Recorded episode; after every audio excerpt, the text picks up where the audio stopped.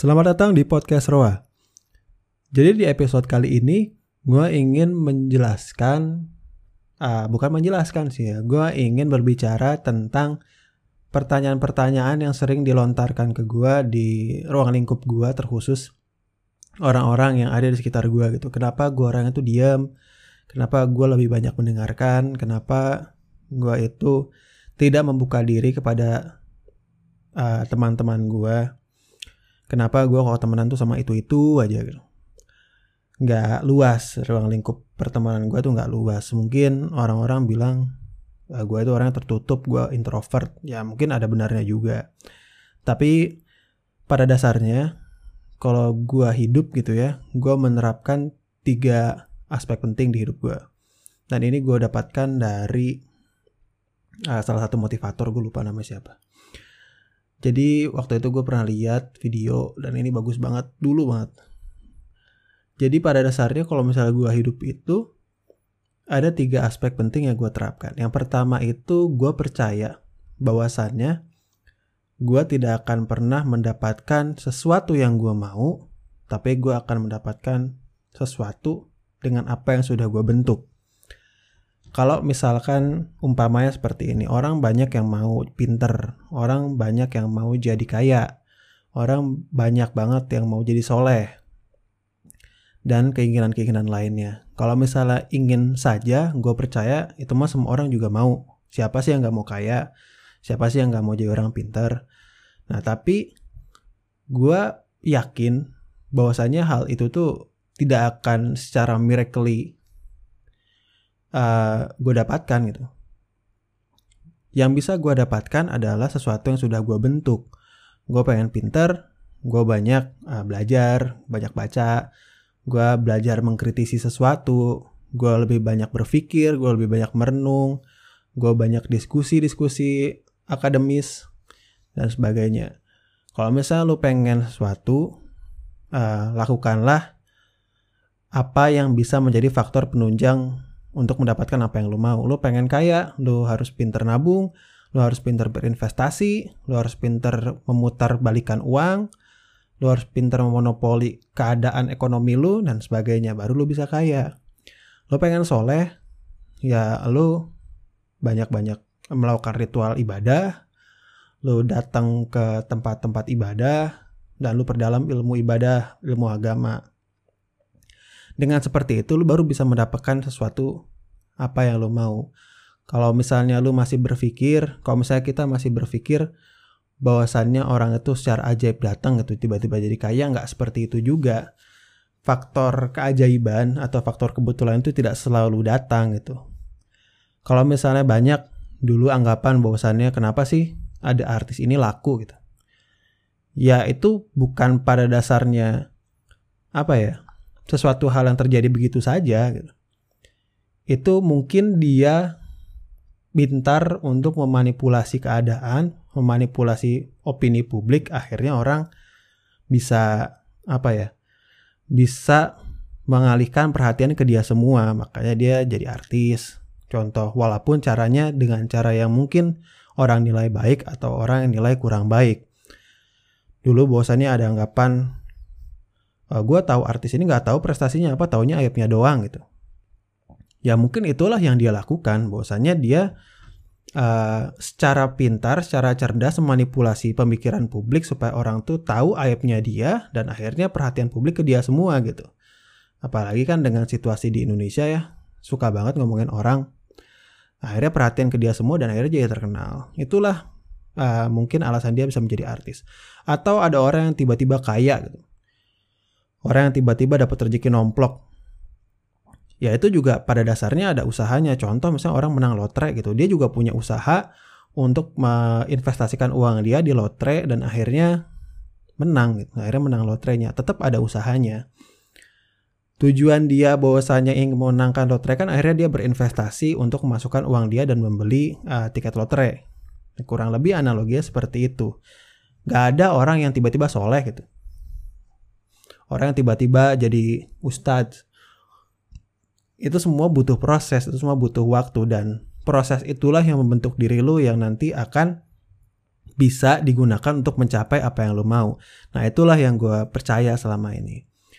Lalu yang kedua, uh, eh, gue selalu percaya orang-orang di sekitar gue itu merupakan orang-orang yang sudah gue filter. Jadi gue punya sistem OQP gitu ya, only quality people yang bisa ada di lingkungan gue. Gue itu yakin bahwasannya hubungan sesama manusia itu pada dasarnya dilandasi oleh faktor kepentingan. Misalkan gue mau berteman sama orang karena gue punya kepentingan. Kepentingan bisa macam-macam. Dia bisa mendengarkan cerita gue, dia bisa mendengarkan keluh kesahnya gue, dia mungkin bisa melakukan intervensi yang melibatkan, yang menghasilkan solusi. Semua itu kepentingan. Gitu. Kalau menurut gue banyak orang yang bilang bahwasanya pertemanan itu nggak perlu kepentingan. Gue nggak percaya hal seperti itu karena pada dasarnya lu temenan kan nggak sembarangan juga gitu.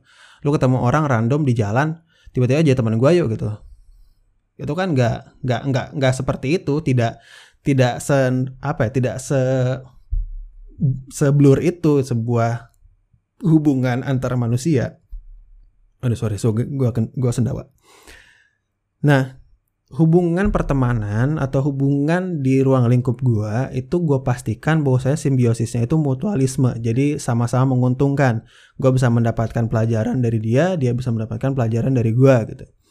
Nah makanya gue sangat memfilter orang-orang yang ada di sekitar gue gue tidak akan memasukkan orang-orang ke dalam ruang lingkup gue atau inner circle gue orang-orang yang tidak akan mendapatkan eh, orang-orang tidak akan memberikan gue keuntungan. Keuntungan di sini sangat subjektif ya. Semua orang bisa beda-beda. Nah, kalau gue lebih mencari orang-orang yang bisa membuild up kapasitas gue sebagai manusia. Dan itu tidak semua orang bisa gitu. Makanya gue sangat hati-hati sekali untuk memilih pertemanan. Kalau misalnya orang bilang gue milih-milih teman ya emang benar dan itu berdasarkan kepentingan gue sendiri gitu banyak mungkin anggapan bahwasannya ya kalau misalnya berteman mah sama semua orang aja nggak usah pilih-pilih.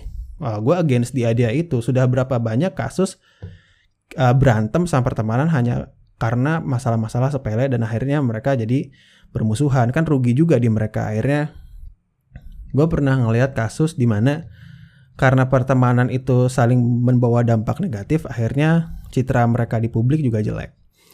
Nah, gue tidak mau merasakan hal seperti itu. Jadi gue pastikan orang-orang yang ada di sekitar gue semua itu orang-orang yang menurut gue secara subjektif itu berkualitas. Lagi pula, uh, bahwasannya gue memilih pertemanan itu juga untuk security di diri gue sendiri gitu. Gue tidak sembarangan cerita tentang kehidupan pribadi gue, gue ada masalah di hidup gue gue tidak sembarang menceritakan ke orang apalagi gue nggak tahu orang itu seperti apa gitu. Kalau secara random di gue berteman sama semua orang dan gue dituntut untuk cerita yang bahwasannya gue nggak ngerti mereka orangnya seperti apa atau gue paham seperti apa tapi gue tidak menjamin bahwasannya itu membawa keuntungan buat gue ya tidak akan gue lakukan. Lebih baik gue diam gitu. Uh, itulah yang membuat gue dekat dengan beberapa orang saja. Dan gue pastikan orang-orang yang dekat dengan gue ini bisa uh, membantu gue membuild up kapasitas diri gue sendiri. Gue pastikan bahwa saya mereka itu berguna di hidup gue dan gue mau mengkomitmenkan atau memberikan sebuah komitmen loyalitas kepada mereka demi menjaga uh, pertemanan ini gitu loh. Jadi gue berinvestasi secara sosial ke teman-teman gue bukan berarti gue gak mau temenan sama bukan berarti gue memilah-milih orang berdasarkan apa ya ras atau secara subjectively atau bilang orang mereka itu tidak berkualitas enggak karena kualitas itu merupakan suatu hal yang subjektif dan mungkin uh, nggak semua orang bisa cocok satu dengan yang lainnya gitu. Nah gue juga memilih itu nggak cuma milih teman, mungkin milih pasangan juga gue seperti itu. Jadi gue sangat selektif dalam memilih orang-orang ada dalam sekitaran gue gitu. Beberapa kali gue juga mengalami bahwasannya uh, ruang gue memilih orang yang salah dan akhirnya dia membawa keburukan untuk gue gitu. Uh, gue tidak mau itu terulang kembali. Makanya uh, eh, gue ini tipikal orang yang sangat-sangat selektif dalam memilih pertemanan. Dan yang terakhir, gue itu orang yang percaya uh, bahwasannya komunikasi itu penting. Sederhana aja karena suatu hal yang gue gua lontarkan dari mulut gue itu akan menunjukkan siapa gue pada dunia gitu. Once you open your mouth, you tell the world who you are. Itu sebuah hal yang sangat esensial buat gue. Jadi gue itu dibandingkan gue harus ngomong nyablak gitu ya, ngomong seenaknya aja, ngomong nggak difilter, lebih baik gue diem karena gue takut orang-orang ini tahu gue seperti apa atau gue takut orang-orang ini salah beranggapan gue itu orangnya seperti apa. Hanya karena salah ngomong gitu. Ya. Makanya da, daripada gue ngomong, daripada gue apa ya berbicara semaunya gue aja tanpa gue filter gitu ke orang lain, ya lebih baik gue diem aja. Bukannya gue tidak mau bercerita, tapi gue takut aja apa yang gue lontarkan itu salah dan orang menjadi memiliki persepsi, persepsi negatif terhadap diri gue sendiri. Nah, akumulasi dari tiga hal tersebut yang menciptakanlah diri gue sekarang. Sebagai orang yang skeptis, gue ingin menjadi lebih kritis, gue ingin menjadi pintar, gue ingin menjadi orang yang cerdas, secara mungkin il keilmuan atau secara sosial. Gue ingin seperti itu, makanya gue cenderung untuk uh, lebih banyak berpikir, lebih banyak diam, lebih banyak mendengarkan. Karena gue rasa dengan seperti itu, gue bisa mendapatkan wawasan yang lebih luas, gue bisa belajar tentang empati, gue bisa belajar tentang toleransi, gue bisa belajar tentang uh, perasaan-perasaan iba atau perasaan-perasaan apa ya bahasanya untuk mentolerir uh, perilaku orang lain gitu. Jadi pada dasarnya lebih banyak mengajarkan gue tidak hanya dari wawasan tapi juga secara sosial. Seperti itu. Makanya gue lebih banyak mendengarkan. Nah, daripada gue harus berteman dengan banyak orang dan gue harus dekat dengan banyak orang, lebih baik gue filter orang-orang yang bisa dekat dengan gue. Bukan berarti gue menutup kemungkinan orang untuk dekat dengan gue gitu. Gue sangat menutup, gue juga nggak antisosial, tapi gue memang sangat memfilter. Pernah ada satu kejadian, jadi ada satu teman gue melihat gue seperti ini dan dia bilang gue pengen dong uh, tahu lu lebih dekat itu. Gue pengen tahu lu lebih jauh lu tuh orangnya seperti apa. Dan waktu itu gue iyain gitu. Dalam beberapa waktu ya di durasi waktu sekian gitu ya. Gue tanya lagi. Jadi gue udah ngebuka diri nih. Gue udah menunjukkan siapa gue gitu. Menurut lu gue orangnya kayak gimana? Jawaban dia cuma satu. Gue nggak ngerti lu orang kayak gimana. semakin dekat makin bingung gitu. Nah, itu yang apa ya? Ya itulah hasilnya gue sangat protektif gitu. Sampai aja orang yang pengen deket sama gue bingung mau deketin gue tuh kayak gimana gitu. Deketin untuk menjadi teman ya. Sampai orang aja bingung gitu pengen dekat sama gue tuh kayak gimana gitu karena kalau kata dia temenan sama gue itu kayak temenan dengan belasan orang lainnya gitu. Jadi bisa beda-beda gitu. Dan gue rasa ini bukan mungkin orang mikirnya kayak Ustadz Dhani orang agak aneh gitu ini orang punya pribadian banyak gitu tapi nggak juga karena gue memfilter karena gue bersifat selektif dan gue memfilter apa omongan gue yang gue lontarkan gue memproteksi diri gue sendiri yang sudah menjadi apa ya karakter gue gitu ya. Sudah menjadi karakter gue akhirnya orang juga bingung mau deketin gue seperti apa. Tapi untuk orang-orang yang sudah dekat dengan gue mereka paham oh gue tuh orangnya seperti ini. Kalau gue lagi seperti ini berarti gue harus jawabnya seperti ini. Nah mereka tuh paham seperti itu. Dan gue lebih banyak diem ya gue aja gue itu juga takut gitu. Kalau gue salah ngomong nanti citra gue di depan orang jadi jelek orang mikir gue yang macem-macem. Apalagi gue sangat menghindari orang-orang yang doyan gibah gitu. Orang-orang yang kepo orang-orang yang kepo sama permasalahan hidup gue gitu. gue juga pernah dibilangin bahwasannya lu nggak mau cerita amat gue udah cerita banyak ke lu gue udah cerita ini lu juga harus cerita dong ke gue ya gue cuma bilang uh, esensialnya apa gitu?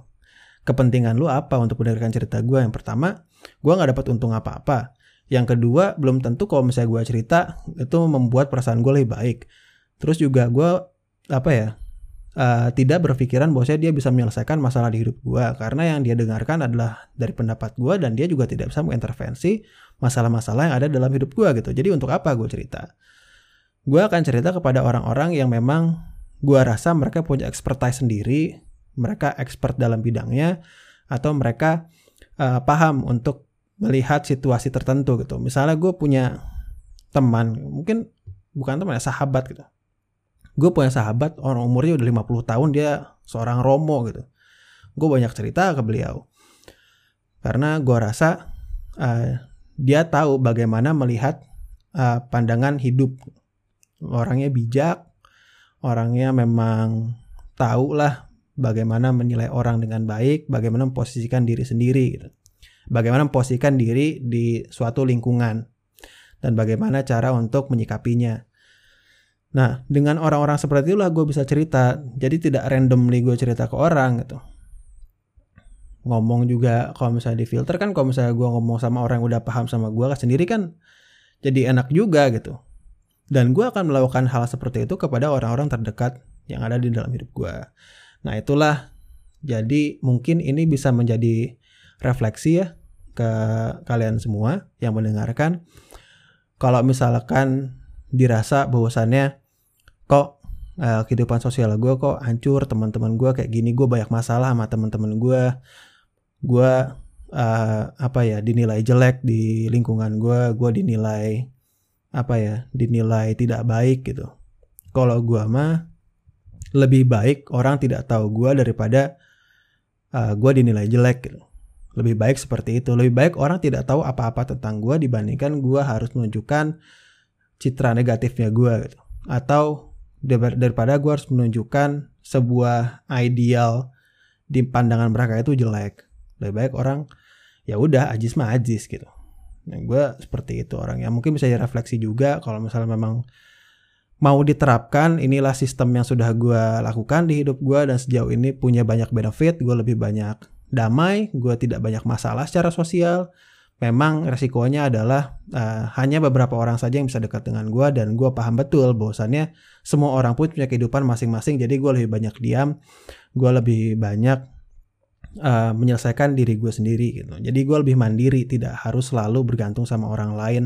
Kalau misalnya gue dekat sama si A si A lagi nggak bisa, gue bisa harus jadi mandiri. Nah, keuntungannya seperti itu, tapi kerugiannya mungkin ada beberapa orang yang butuh teman banyak gitu ya. Karena untuk sebuah pengakuan, ya itu lain cerita.